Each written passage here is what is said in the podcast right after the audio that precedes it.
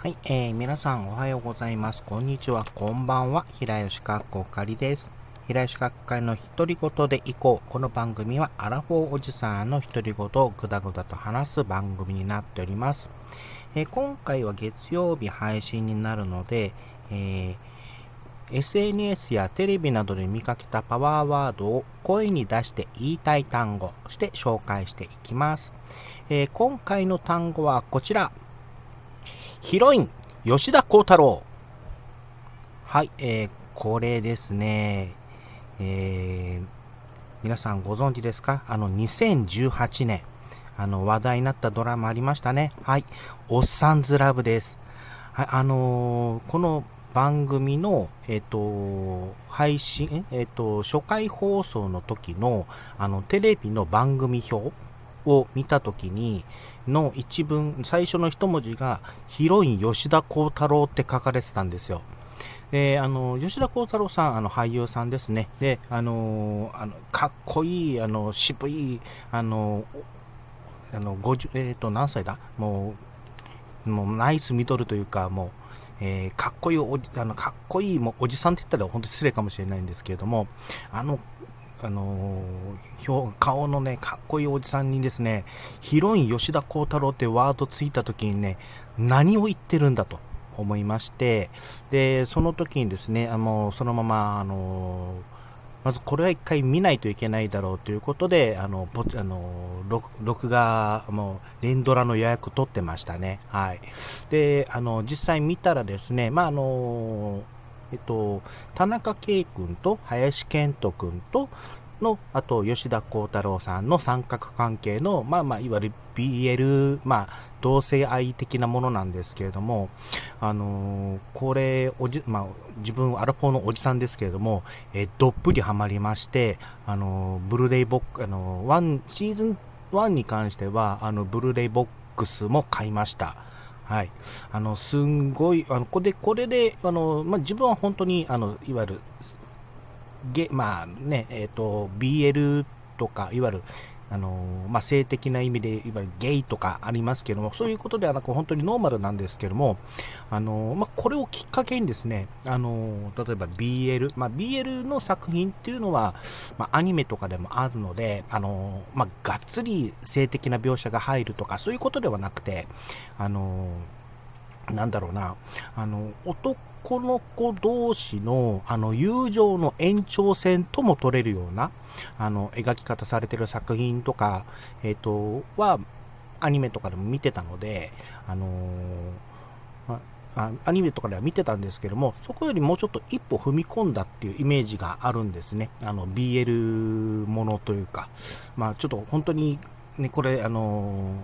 デリケートな部分であの発言でするのもちょっとあの抵抗はあるんですけどいわゆるゲイと呼ばれるあの方々のを取り上げたような作品とかってやっぱちょっと抵抗があったんですけどもあのこの作品をきっかけにその同性愛ってどういうものなんだろうということに関してちょっとあのハードルが下がったっていう印象があります。でもちろんあの、まあ、さっきも言ったように自分ノーマルなんであの、まあ、もちろん、えっと女性大好きですけれどもあのこうん、この作品見て、あ、こういう考え方があるんだっていうところのハードルが下がって、で、あのーなんだ、えっ、と、弟の嫁という、確か漫画作品があるんですけれども、あ、弟の婿か。えっ、と、待ってね。えー、一回止めます。確認します。はい、えー、と、確認しましたら、あのータイトル、えー間違誤ってましたね。失礼しました。えーコミックスでですね、あの、弟の夫という、あの、た、えー田亀源五郎先生の、あのーゲイを取り扱った、あのアニメ、あの、コミックスがあるんですけれども、あのこれをちょっと興味、あの興味で、あの、その時、えっ、と、自分 au のブックパス使ってるんですけども、えそこで1巻、2巻が無料だったので、で、見てて、あ、あのーあ見てあ読んでってあこれちょっと面白いあこういうあの実際あのゲイのえーっ、とあのまあえっ、と主人公の弟があのまあえっ、とが亡くなってるんですけどもその、えー、亡くなったえっ、と夫のまあ、え外国の方だったかな？の人がその主人公のところにやってくるっていうところから始まる話なんですけどもあの直接的な直接的なあの表現がない分ない分あのすんなり、まあ、すんなりと読めつつあのデリケートな部分も踏み込んで書かれてるっていうところがあってでそこからあのそういうこともあってああのこういう、まあ、世界というかあの価値観というかというのもあるんだなということを、あの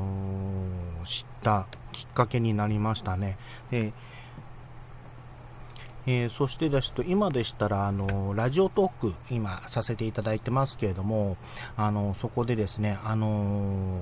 新井翔先生と宇崎浩先生というあの男性、まあ、両方とも男性なんですけれども、の、あの、BL 漫画家と中性漫画家の2人との、あの、2人暮らしトークっていうのも今、あのー、聞かせていただいてるんですけれども、あのー、やっぱそういうところから、あのー、あそういうところから、あの聞いていく情報としてあの入れていくというのもあ入れていくことも今はそこまで抵抗はないんですね。まだあのそれが例えば自分にその感情として向けられる同性から好きになるあの一緒になるっていうと、まあ、シチュエーションがないので、あのそういった経験がないのでまだあのもしかしたら人事っていう部分はあるかもしれないんですけれども、まあ、それを、あのー、でも、えっ、ー、と、なんていうの、だからといって、あのー、もう頭ごなしというか、条件反射的に拒否する、拒否とか拒絶するのではなず、ま、ではなく、ではまず、あの、どういったことから、あの、知っていけばいいのかなという、あの、観点からもですね、こういう、あの、観点というか、考えから、あの、聞かせていただいて、あのー、なんだろう、自分の価値観を、あのー、まあ、ちょっと、えー、更新していくというか、えー、そういうことを、えっ、とあそういうことも今はしてるので、うん、そういう意味では本当におっさんずラブはあの自分の中では結構あの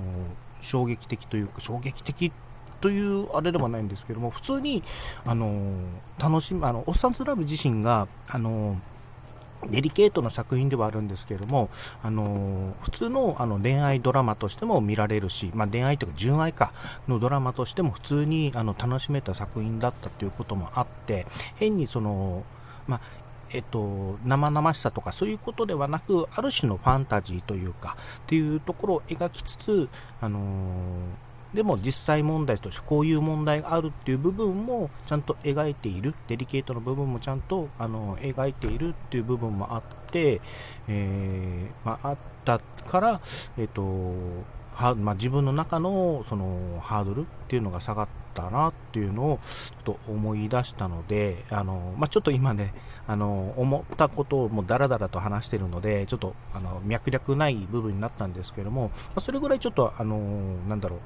えーと、ゲイに関するあの価値観、考え方っていうのがちょっとあの柔らかくなったというか、という部分になったきっかけの、えー、作品ですね。で、そのきっかけの本当ワードがあのヒロイン吉田鋼太郎っていうところになっていきますね。あの、えっ、ー、と、なんだっけ、えっ、ー、と、最近の BL ドラマってなんか見やすいって話もちょこちょこ聞いてて、あのなんだっけ、えっ、と、さ、はい、えー、ちょっと確認したこちらですね。あのこちら原作も確かコミックスだったと思うんですが、あの、30歳まで童貞だと魔法使いになれるらしいっていう作品。あのこちら、あのもう、あのこれは人付けでね、あのもともとその、おっさんずラブとか、B、いわゆる BL ものが苦手だって言ってた人が、あのおっさんずラブ見て、あ、おっさんずラブ後だったかな？ここの、童貞まで30歳まで童貞の方を見て、あのハードル、あのまあ、見やすかった、普通の恋愛ドラマとして面白かったっていう意見を聞いてたのを、意見としてきあの感想を聞いてたので、これもあの機会があればもう見てみたいなっていう、えー、感じですね。はい。えー、まさかあの普通に、あのーヒロイン吉田鋼太郎のお話だけで終わらすつもりだったんですけれども、ちょっと思わず、あの、BL とかの話になっていきました。ちょっと月曜日からね、こんなあの、重い話をするつもりでもなかったんですけれども、まあの、まあ、こういったことも、あの、まあ、おじさんの独り言として、あの、軽く聞き流していただければいいかなと思います。はい、えー、それではですね、えー、今回は、えー、お話はこれで以上で、えー、月曜日に関してはこれで終わりたいと思います。お相手は平吉かこっかりでした。それではまた。